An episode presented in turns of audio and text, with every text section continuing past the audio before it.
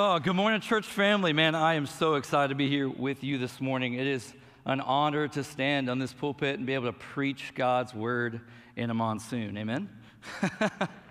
and so I want to open up God's word. But first, let's pray and let's ask the Holy Spirit to come and join us this morning. Father, we pray as we just beautifully worshiped God that you would open our eyes God, that this morning, God, we may have heard this story our whole lives. God, it's, it's a story that we're well familiar with Noah and the flood. But God, I do pray this morning that our hearts and our minds and our ears would be open to hear your word. That this would fall fresh in our lives, that we would think about these things in our own life, that we would contemplate our faith and our hope and our trust in you this morning. God, we need you. We desperately need you in this life and in our world. Father, we know that the implications of this text is that there will be many people that will not know you in this life. And God, that breaks our heart this morning. So, Father, break our hearts as it breaks yours. We pray these things in your name. Amen. Amen. If you have your copy of God's word, go ahead and open it up to, I don't know, page six. DJ said page one. I might be on page six. Genesis chapter six. This morning, we are walking through Noah and the ark, a story that you may have heard your whole life. We think about this stories, we think about children's stories. It's not hard to go online and you Google Noah's Ark. What are you going to find? You're going to find clip arts of little baby animals and little baby boats and real cute things. And as you think about that, oftentimes you think of, of children's stories and thinking about Noah and the ark. And as I was Googling, you know how it happens, you get real distracted. I found some really funny clips. I, am just sorry, I had to enjoy these with you. This one is IKEA. I thought it was clever that, you know, at IKEA you have to build your own things, obviously. So Noah went to IKEA and got some ark equipment. Uh, the next one I thought was clever. Uh, it said, an ark, Noah. I said, an ark. Obviously, it's an arch. All right, so yeah, anyway. So uh, an ark, no, I said an ark. So um, that, I thought those were clever. As we talk about Noah and the ark, there's obviously a lot of things you guys may have heard or, or thought, but, but honestly, this morning, as we really dive into this text, it's not really a children's story, guys. As we really, if you, if you really read this text, if you walk through God's word, it's really a hard word this morning. And that's why I prayed like I did, because I really want us to hear this text for what it is. Noah and the ark is a story of God's wrath over sin. Man, whew, you woke up this morning for that one, didn't you, man? Really excited. God's wrath over sin, but really it's the better story of God's hope for sinners. And oftentimes when we read the story and we think about Noah's Ark, we, the question I think that comes to our mind first off is the question, why? Why would God judge the world. Uh, God's supposed to be loving, He's supposed to be kind, He's supposed to be Jesus with the babies. And the, the, I thought this was the, the nice Jesus, the nice God. And we read the story, and He wipes out everyone but one family remaining on the earth. And we ask that question why, God? Why would you judge sin? And I think the better question we need to ask this morning is not why does God judge sin, but why does God save sinners? Why does God save any of us? When we really look at the, the heart, and we're going to look at this text in a minute, when you really see, when we open up our minds and our hearts, and we, it's not hard to see, why does God even choose Noah? Why? Why does God even save any of us? And I answered this question on the screen. The answer is to bring us and to bring them into covenant relationship with Him. God's desire is that we would always be united with Him. DJ started this series last week talking about the garden. Adam and Eve in perfect, right relationship with God Himself, walking with Him in the cool of the day, perfectly knowing God, no sin, no struggle. And sin through the fruit and the tree came into the world and it corrupted everything. And we saw DJ explain that last week. If you are a guest of ours, I would challenge you to go watch that online. But God's desire is that He would be back in relationship with us. If you were to read chapters 2, 3, 4, and 5, you see the next generation from Adam and Eve. They have, they have kids, and their kids, Cain and Abel, kill one another. Cain killing Abel, and then it continues to go, and things begin to be worse and worse and worse, and there's only a few people in the lineage to, add, to Noah that actually follow God. And it gets worse and worse and worse. And if you will open your copy of God's Word, in chapter 6, we see just how terrible it gets. I'm reading in verse 5. It says, The Lord saw that the wickedness of man was great in the earth, and that every intention of the thoughts of his heart was only evil continually. And the Lord regretted that he had made man on the earth, and it grieved him to his heart. So the Lord said, I will blot out man, whom I have created from the face of the land, man and animals and creeping things and birds of the heavens, for I am sorry that I have made them. This is the world in which Noah exists, the world that it says, the Lord saw the wickedness of man was great, and every intention of his heart was wicked continually. This was the world that Noah lives in, but it's also the world that we live in. It is the world in which we turn on the news. I was sitting with my grandma this week, turned on the news for 12 seconds, and I'm like, we got to turn this off. Like, why would you sit here and watch this? Grandma, let's think about happier things. You know? And and it's just it is it is what it is. It's it feels so heavy and wicked and evil and it's it's a it's a gun violence here, it's a struggle here. It's it's two streets over. We lost a police officer here. It's it's wickedness continually. And we're not that far removed from Noah's situation even today. And what caught me this week as I was studying this text is he says that the Lord saw the wickedness of the man was great, and every intention of the heart was evil continually. And it said it grieved him to his heart. It grieved him to his heart. And this is what sin does. And this is where we have to make sure that we have a right understanding, a right place that you and I have a right place in the story of God and the right place in our own lives. That we understand that we are the covenant breakers. That we are the ones that have walked away from God's design, and that we, not just, not just those people out there that do evil things, me and you in this room are covenant breakers. God wants a relationship with us, but we are the ones that break this covenant. And I want us to show two things about sin that, that would be helpful to this conversation. If we turn on the screen real quick, I'll read it to you. Romans 1:18. It shows one side of sin. It shows one side that says, For the wrath of God is revealed from heaven. This is Paul speaking. For the wrath of God is revealed from heaven against all ungodliness and unrighteousness of men, who by their unrighteousness, look at this word, suppress the truth. This is what sin does. Paul would continue in this chapter explaining that we have an understanding that there is a creator and that we are man. And he says that what happens is, is the wrath of God is revealed against ungodliness and righteousness because why?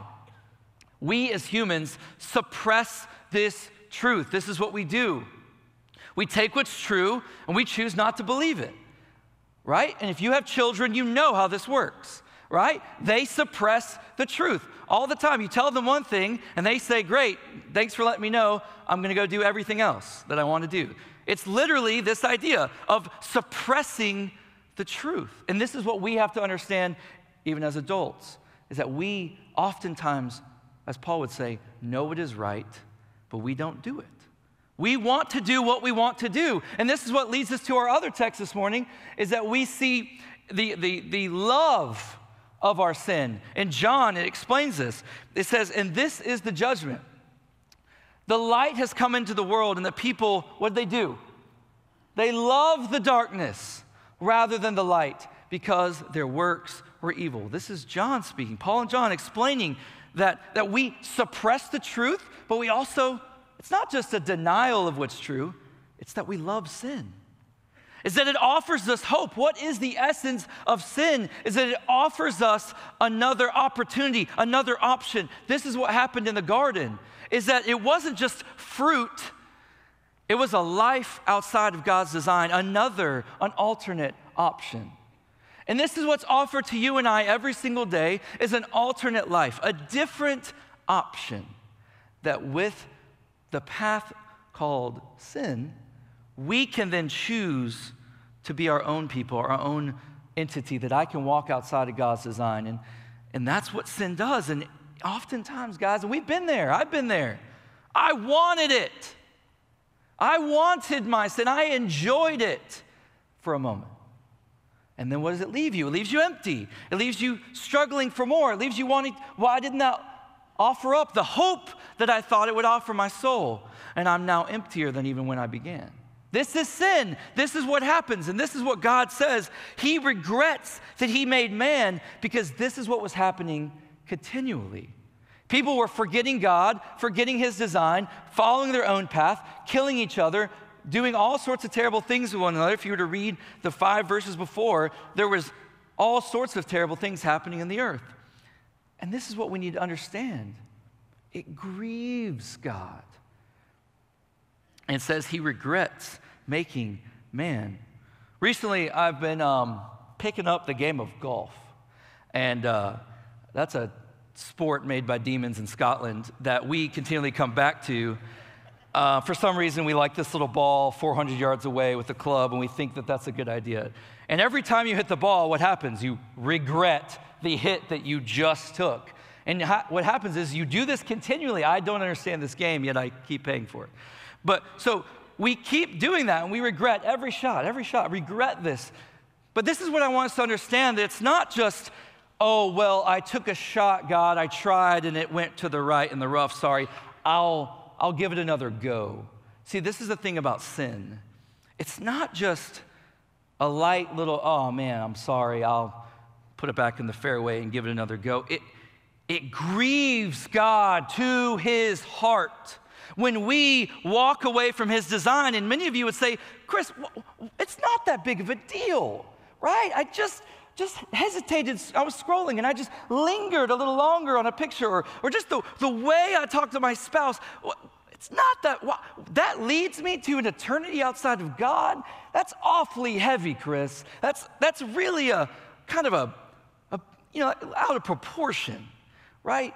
And, and this is the thing we need to understand about sin is oftentimes if you take that question, you have not understood the holiness of a perfect God, that God Himself is perfect. There is no error, there is no blot. He actually says He is holy and set apart, there is no blemish.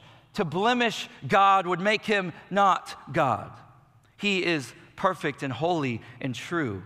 And that's why He has to hold this standard when it comes to sin, is that He has to have this relationship with sin that says, I have perfect justice over sin. I cannot let it exist, for to let it exist is a direct affront to my name and my holiness and who I am. But yet we have this problem because we are a man and we still exist. and so he has this dilemma, and this is where God gets to this point that he says that he regrets making man.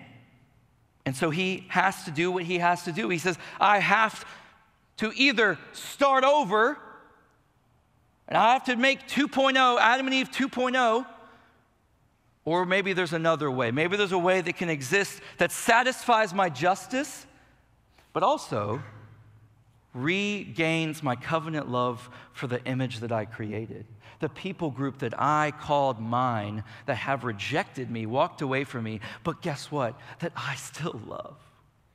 That I still very much care for, that I still want to see thrive on this earth. And what does he do? Look at verse 8. Verse 8, it says, But Noah, Noah found favor in the eyes of the Lord. Amen, right? Amen. Like that is like when you see but something in the Bible, man, like that should get you super excited because usually things are going really bad. But all of a sudden, God steps in and says, But God did something. He changed the story. He changed the narrative. And maybe someone in this room this morning needs a but God moment because sin breaks, but God makes something new. And this is what God does is it says he found favor in the eyes of the Lord. So God had a problem, but then God made a plan. And there's only one way. There's always one way. God's plan is, is but one way. Noah found favor. So let's look at this next text. Let's read verse 8 with me. It says, But Noah found favor in the eyes of the Lord. These are the generations of Noah. Noah was a righteous man. Blameless in his generation, Noah walked with God. Noah had three sons Shem, Ham, and Japheth. Now the earth was corrupt in God's sight, and the earth was filled with violence. And God saw the earth, and behold, it was corrupt, for all flesh had corrupted their way on earth. And God said to Noah, I have determined to make an end of all flesh, for the earth is filled with violence through them. Behold, I will destroy them with the earth. Noah, make yourself an ark of gopher wood. Make rooms in the ark and cover it inside and out with pitch. This is how you are to make it. The length of the ark is 300 cubits, its breadth 50 cubits, and its height 30 cubits. Make a roof for the ark and finish it a cubit above. Set the door of the ark in its side. Make it with a lower, second, and third decks. For I, behold, I will bring a flood of waters upon the earth to destroy all flesh and which is the breath of life under heaven, everything that is on the earth shall die. But I will establish my covenant with you, and you shall come into the ark, you and your sons and your wife and your sons' wives with you, and every living thing, uh, every living thing of flesh. You shall bring two of every sort into the ark to keep them alive with you. They shall be male and female, birds according to their kinds, and every animal according to their kinds, of every creeping thing on the ground according to its kind. Two of every sort shall come into you to keep them alive. Also, take with you every sort of food that is eaten and stored up. It shall serve for food for you and for them. Noah did this, and he did all that God commanded. So we have a problem, but we also have this plan. And we see the first part of God's plan is that he has chosen a righteous man. A righteous man. Now, interestingly enough, let's look at, at this idea of righteousness. That, that the question we need to really ask right at this moment is why Noah? Uh, okay, so there's potentially hundreds of thousands of people on the earth by this point. How do you get picked? like, you know, I'm sure there's, there's probably people lining up. The problem is there's not. In this text, it says that, that no one else in his generation he was blameless. And Noah found favor in the eyes of the Lord. Look at verse 8 in your Bible. That word favor is the Hebrew word. I love this when I found this this week. It's the Hebrew word for grace. It's the Hebrew word called hen. It's the Hebrew word for grace. And so, this idea, and I want us to understand the order of salvation. It's important that you know this, how this works. Noah found favor is step one. Oftentimes in Christianity, it seems like we look at, oh, this un- is understood why he picked Noah, because look at Noah. He's got a great rap sheet. He's blameless, he's righteous, and he walked with God. Of course, he picked that guy. But it's un- we need to understand the order of salvation here. We need to understand is that first and foremost, Noah was favored, bar none. God had set his eye on him, and due to the fact that God set his eye on him, then created sequence of events. I want us to look at some verses here real quick. In um, where is it? In um, Deuteronomy chapter seven. It's so I want us to understand real quick that, that how God goes about His business. It says. This is speaking of the tribe of Israel. It said, The Lord did not set his affections on you and choose you because you were more numerous than, than other peoples. For you, actually, the tribe of Israel, were the fewest of all people. But it was because the Lord loved you and kept the oath he swore to your forefathers. See, God operates not on human terms. See, oftentimes we come to this idea of righteousness or a right standing before God, and we oftentimes think it's What have I done to earn his favor?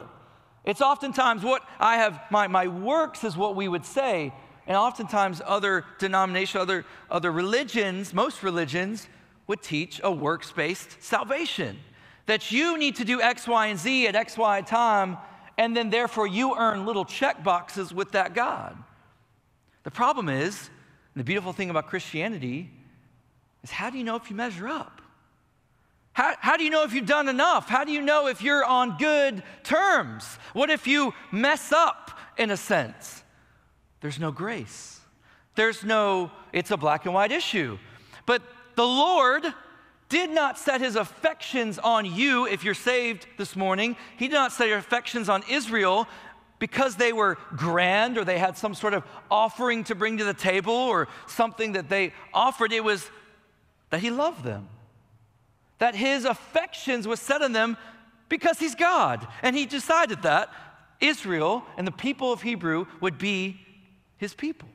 Another verse, if we, if we keep looking in Ephesians, this reminds us what Paul was saying in Ephesians, where he says, For by grace you have been saved through faith.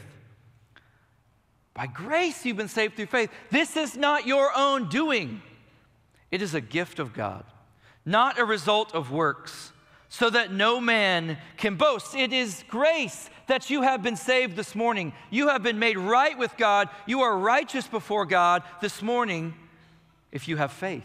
If you trust God this morning, we would say the blood of Jesus has made you right. For by grace you have been saved. What is grace? Grace is a beautiful thing, it is undeserved favor. It's not getting what you do deserve. In this story, we have to look at ourselves and say, How are we not Noah? Or how are we not the people outside the boat, I should say?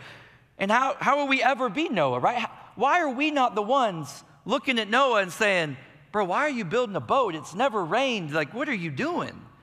Why would we think that we would be righteous? But the righteousness comes in our story in verse 8 when Noah found favor in the eyes of the Lord. When, when the Lord decided that he would be his righteous, redemptive Savior in this story. And that goes back to our own lives. we look at that list of the three qualities of Noah, we see the first one, he was righteous. That means he was right before God. He's not perfect. If you keep reading the story, he gets off the boat and gets drunk and has a weird like moment. And so like he's not a perfect guy. We're not talking about perfection. Righteousness in the Old Testament was that they were a faithful, right standing before God, that, that God, when looked at him and he found that he wanted to be in a relationship with him. This was not common in this generation. God said he could not find any others. The second thing it says he was blameless. This means blameless from his neighbors, people that could not bring a critique to him. He was blameless, faultless. All of his peers would not say, they probably thought he was crazy building a large boat like this, but they couldn't say anything's wrong with him. Yeah, that guy, yeah, Noah, yeah, he's over there with the sons building a boat, you know. But he was blameless. Let me ask you the question Would, would you consider, would someone consider you blameless? Would, would a peer, would a neighbor, would someone around your workplace say, that guy's, he's a Christian, but there's nothing wrong with him. He, he's kind, he's gentle, he's, he's someone I want to be around. That's what blameless means. This is the kind of guy Noah was in his generation. And the last one, which is the most beautiful thing when you know Genesis chapter 2, is that he walked with God. It says that Noah walked with God. Do you walk with God? It's a beautiful analogy, this idea of walking. It's not running, it's not sitting, it's, not, it's walking.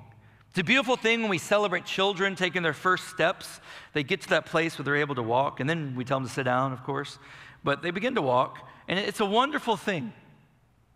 And this is what God wants with you and I. This we talk about this covenant relationship. This relationship that you and I would walk with God every single day. That there would be a conversation happening, that it would be a stroll, that there would be communication, a relationship that we would have with God. Do you have that this morning? Would you say that you feel connected to God? Because this is what Noah had. Noah had a righteousness about himself, that he trusted God, he had faith in God.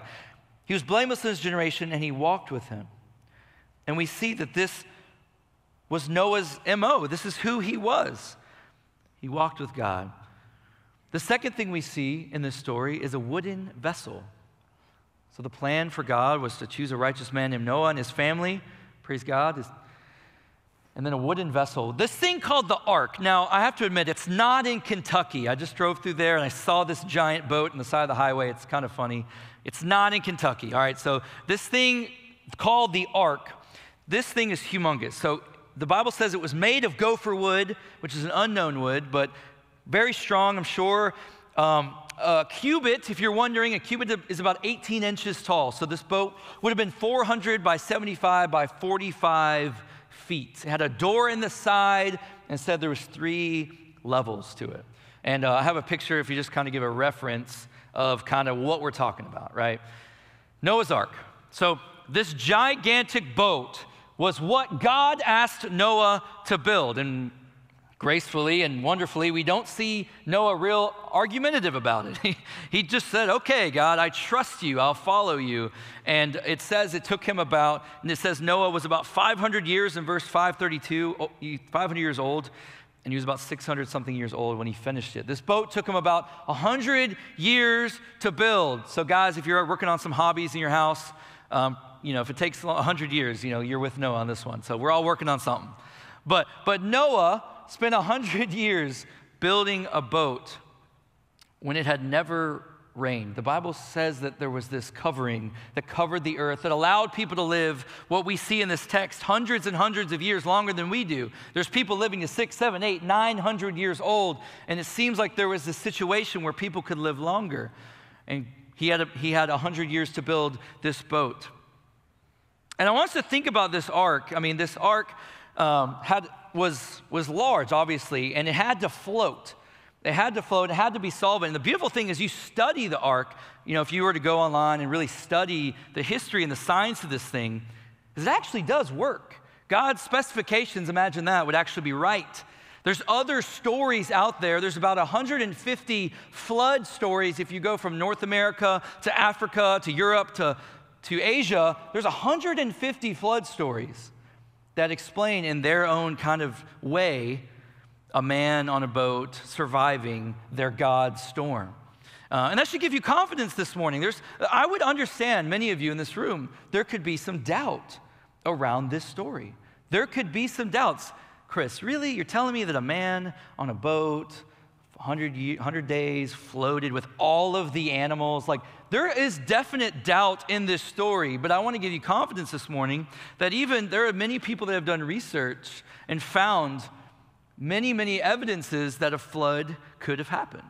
We see these things in rock layers in the Grand Canyon and, and parts of uh, Europe. There have been scientists that have studied and seen mud layers in random forms, um, consistent with a couple thousand years ago there being a massive flood.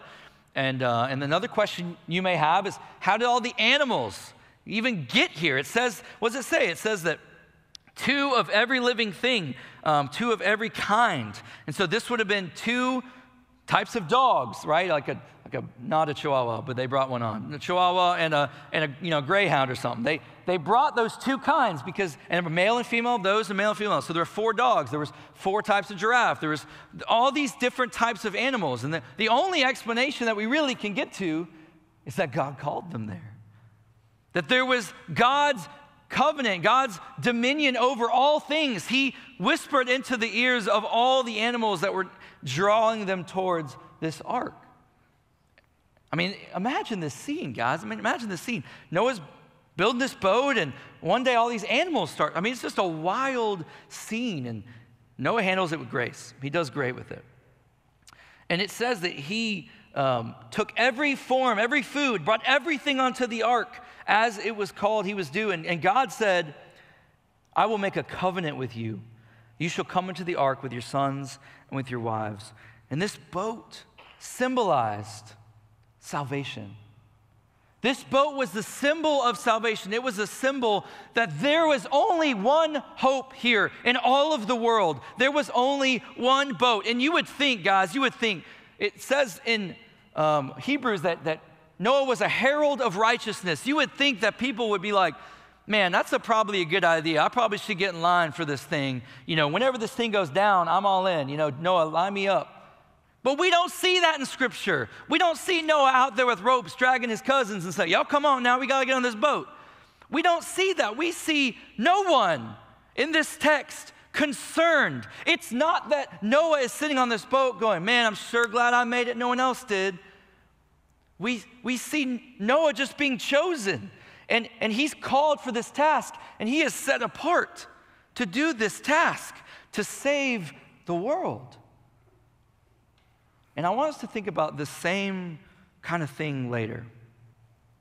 See, God's plan in this story was to wash away all sin through a chosen man and a chosen means because of God's great love for us. Guys, where have you heard this story before? What does this sound like? Sunday school, I'm with you, man. Yes, it's Jesus. Where have you heard this story before? We've heard this in our own Savior, Jesus Christ. God's plan to wash away the sins of the world through a chosen man, a chosen means, a wooden vessel so that he might save the world. It is the same story. I sit and preach to you Noah's Ark, but it's, it's Jesus on the cross every time. And it's a beautiful reminder this morning that God has chosen a perfect, sinless, sinless Savior to wash away our sins. But the question still comes to all of us is that have you chosen, in this sense, God chose the man but, but today we have a choice to, to choose the cross, to choose a life with God, to hide ourselves in the ark of God. See, an ark is just a vessel, it was just basically an empty shell with floors. It says there was one door on the side, an empty, dark vessel. And all there was was the hope of Christ in that vessel. All there was was God's plan, trusting God's plan. And oftentimes, guys, I think we get to that point where we're sitting in the vessel, we're sitting in our lives, and we don't know if God's salvation is really good enough. We don't really know if salvation is really something to be desired. Is it really worth my life? Why can't I just live how I want and at the end get things square and go to heaven? That's not how it works. If we were to look back in Matthew 24, 36 through 39, it says, But concerning that day and hour, no one knows, not even the angels of heaven nor the Son, but the Father only. For as were the days of Noah, so will be the coming of the Son of Man. For as in those days before the flood, they were eating and drinking marrying and giving in marriage until the day when Noah entered the ark, and they were unaware until the flood came and swept them all away. So will be the coming of the Son of Man. See, the story is our story. It's still the same story today. That we one day will be swept away, just like this morning. Hadn't rained in like two months. That just this morning, a rain began to fall. You're like, okay, rain. But the, the problem with the story is it doesn't stop. And all of a sudden, they're, they're trying to, I, I can imagine this, this idea, and there's this painting by Gustave Doré, and it's called The Deluge. And I can't put a picture on it because it's quite graphic, but it's this picture of, of, of the waters, and it's just one rock. And in the water, it's a mother and a father trying to push their child up onto the rock. And there's someone on the rock, a young man trying to pull the baby up. And on the same rock next to this man and this baby is a tiger holding its cub in its mouth, both sitting on this rock while buzzards swim around or fly around. This is the image of the ark. This is the image of what is happening in this generation is that it is, it is hopeless. This the last drop of dry earth as people are drowning everywhere, pushing their baby that hopefully it doesn't drown her while a tiger sits there with its cub, hoping that it lives. It is a drastic scene, but it is the scene in which we live today. That we live in a world wrought with sin, wrought with pain, wrought with death, unless we choose the cross. It is the only way, church. It is ever the only way. And it's oftentimes we don't think of it as such until the waters are too high until it becomes too much and we thought we had a chance. and we don't. And there will come a day, it says, these people were eating and drinking, marrying and giving in marriage, great, beautiful things we should do. They were unaware. And I don't want, as a pastor in this generation, to help us be unaware. At least we have to be aware. If you reject it, that's on you. But at least don't be unaware. They don't, that you, there, was be, there will be a day in which all things will be made right. Praise God for that day. John says at the very end of, the, of Revelation, it says, Please, Lord, come quickly. And I think as a believer, we understand why he would pray that prayer. The world is wicked, and we have hope in the cross. And that brings us to our last point this morning. As we think about this ark, that God's plan was to wash away the sins of the world, we see this Jesus as a greater Noah, as a greater illustration of what God's trying to help us see. The beautiful thing about this whole story is that he wants to give us a covenant. Let's look at verse se- or chapter 7 verse 10. It says after 7 days the waters of the flood came upon the earth. So Noah shut up with all the animals, his wife, his kids into the ark. You thought quarantine was bad. After seven days, the waters of the flood came upon the earth. In the 600th year of Noah's life, in the second month, on the 17th day of the month, on that day, all the fountains of the deep burst forth. And the windows of the heavens were opened, and rain fell upon the earth 40 days and 40 nights. On the very same day, Noah and his sons, Shem, Ham, and Japheth, and Noah's wife, and three wives of his sons with them, entered the ark. They and every beast according to its kind, and all the livestock according to their kind, every creeping thing that creeps on the earth according to its kind, and every bird according to its kind, every winged creature. They went into the ark with Noah, two and two of all flesh, in which there was the breath of life. And those that entered, male and female, of all flesh, went in as God commanded him, and the Lord shut him in. I like that. The flood continued 40 days of the earth. The waters increased and bore up the ark, and it rose high above the earth. The waters prevailed and increased greatly on the earth, and the ark floated on the face of the waters. And the waters prevailed so mightily in the earth that all, listen to this, guys, all the high mountains under the whole heaven were covered. The waters prevailed above the mountains, covering them 15 cubits deep. And all flesh died that moved on the earth birds, livestock, beasts, all swarming creatures that swarmed on the earth, and all mankind. Everything on the dry land in whose nostrils was the breath of life died. He blotted out every living thing that was on the face of the ground man, animals, and creeping things, and birds of the heavens. They were blotted out from the earth. Only Noah was left, and those who were with him in the ark, and the waters prevailed on the earth 150 days. And we see the story of a man and his family given a, an amazing task to build this boat, to sit in this moment. And I think that what we see here in verse 8, or chapter 8, verse 1, it says, But God remembered Noah. And I think for a moment, it can be easy for us, for Christians, for Christians in this room this morning, for us to feel like this is our task. That we have been given the ark, we've been given everything that we need for life and godliness, that we've been given this path, and then we feel forgotten. We feel like we're in the midst of this thing.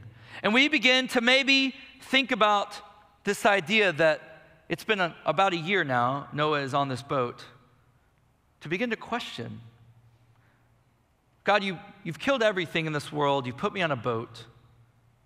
Maybe you've forgotten about me too. And for Christians, I think this is a common question. I think it's a common struggle that sometimes in our lives we ask God, Where are you? God, I am in the middle of this raging sea. There's no land, there's nothing to do. My life is being tossed to and fro. I feel way overwhelmed, anxious about everything. Where are you? And this, I think, is a very common expression of, of a Christian. That we feel this too, that we feel this disconnect from God. But the beautiful thing about God is He's never left. He hasn't gone anywhere. It's our perception. It's we're in the belly of an ark. We don't know what you're doing. We don't know what plans you have. But guess what? Verse 8, chapter 8, verse 1 says, But God remembered Noah and all the beasts and all the livestock that were with him in the ark. And God made a wind blow over the earth, and the water subsided. The fountains of the deep and the windows of the heaven were closed, and the rain from the heaven were restrained. The waters receded from the earth continually. At the end of 150 days, the waters had abated. And in the seventh month, on the 17th day of the month, the ark came to rest on the mountains of Ararat. And basically, the waters begin to just drain, and the whole thing begins to drain. And he sends out birds and doves, and he, they come back with twigs, and they come back with an olive branch, and eventually the dove never returns. And Noah begins to, remember, he can't see, there's just a door. so he has to just hope that it's all done. And eventually the dove doesn't return. He knows, it says he knows that, that God has let the waters um, recede. And so then he said he waited another seven days, and God said to Noah, Go out from your ark, you and your wife, your sons and your son's wife with you. Bring out every living thing and fill the earth. In verse 20, look at chapter 8, verse 20. We see Noah build an altar to the Lord, took some of every clean animal and some of every clean bird, and offered burnt offerings on the altar. Verse 21 says, When the Lord smelled the pleasing aroma, the Lord said in his heart, I will never again curse the ground because of man. For the intention of man's heart is evil from his youth. Neither will I ever again strike down every living creature as I have done.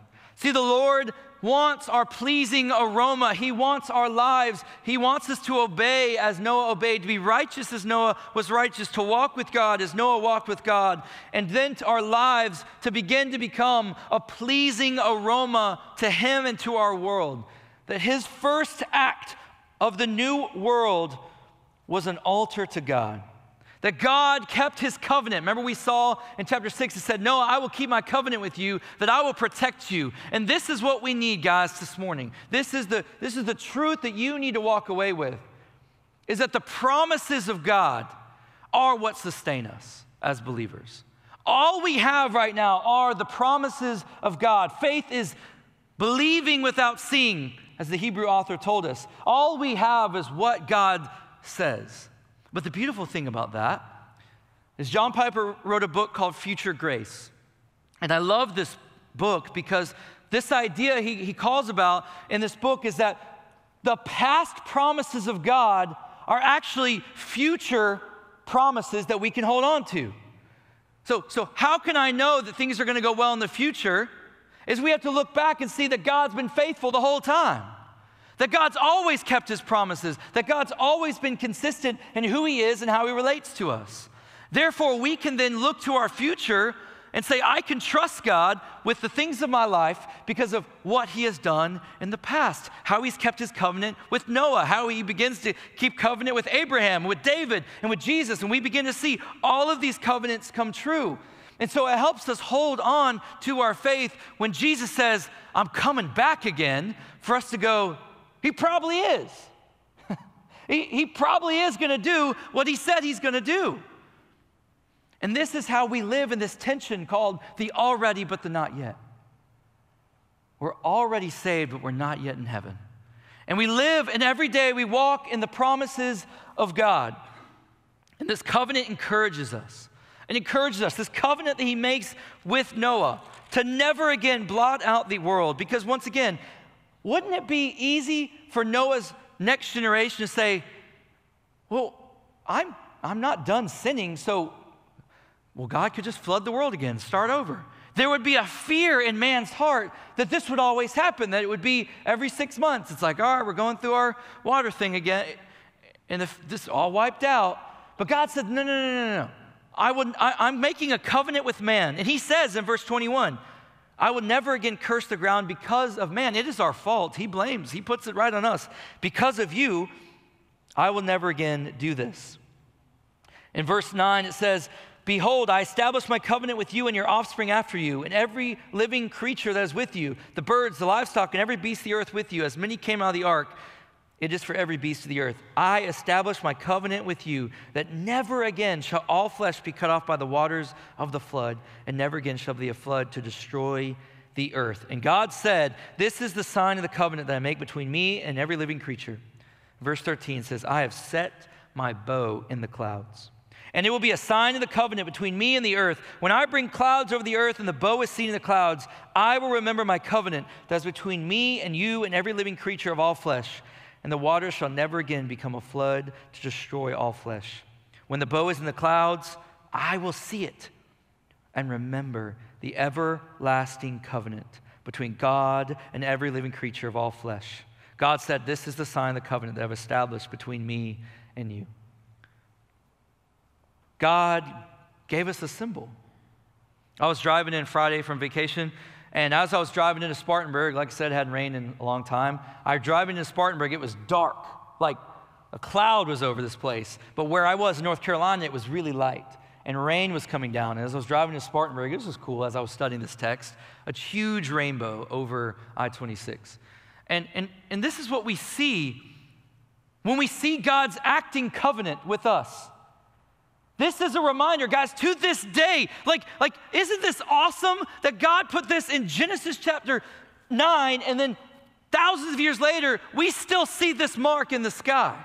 that when we look up, we still see God's covenant that He says, I will never destroy you again. I'll actually save you. And we see this covenant ratified. And covenants are a beautiful thing. I love doing premarital counseling with my young adults. I love sitting with them and describing to them what a covenant is and helping them see that that's a never ending bond forever. You do not break that covenant. And God never breaks his covenant. And I was reading with this my daughters last night. If you don't have a Jesus Storybook Bible, I highly recommend this book, by the way.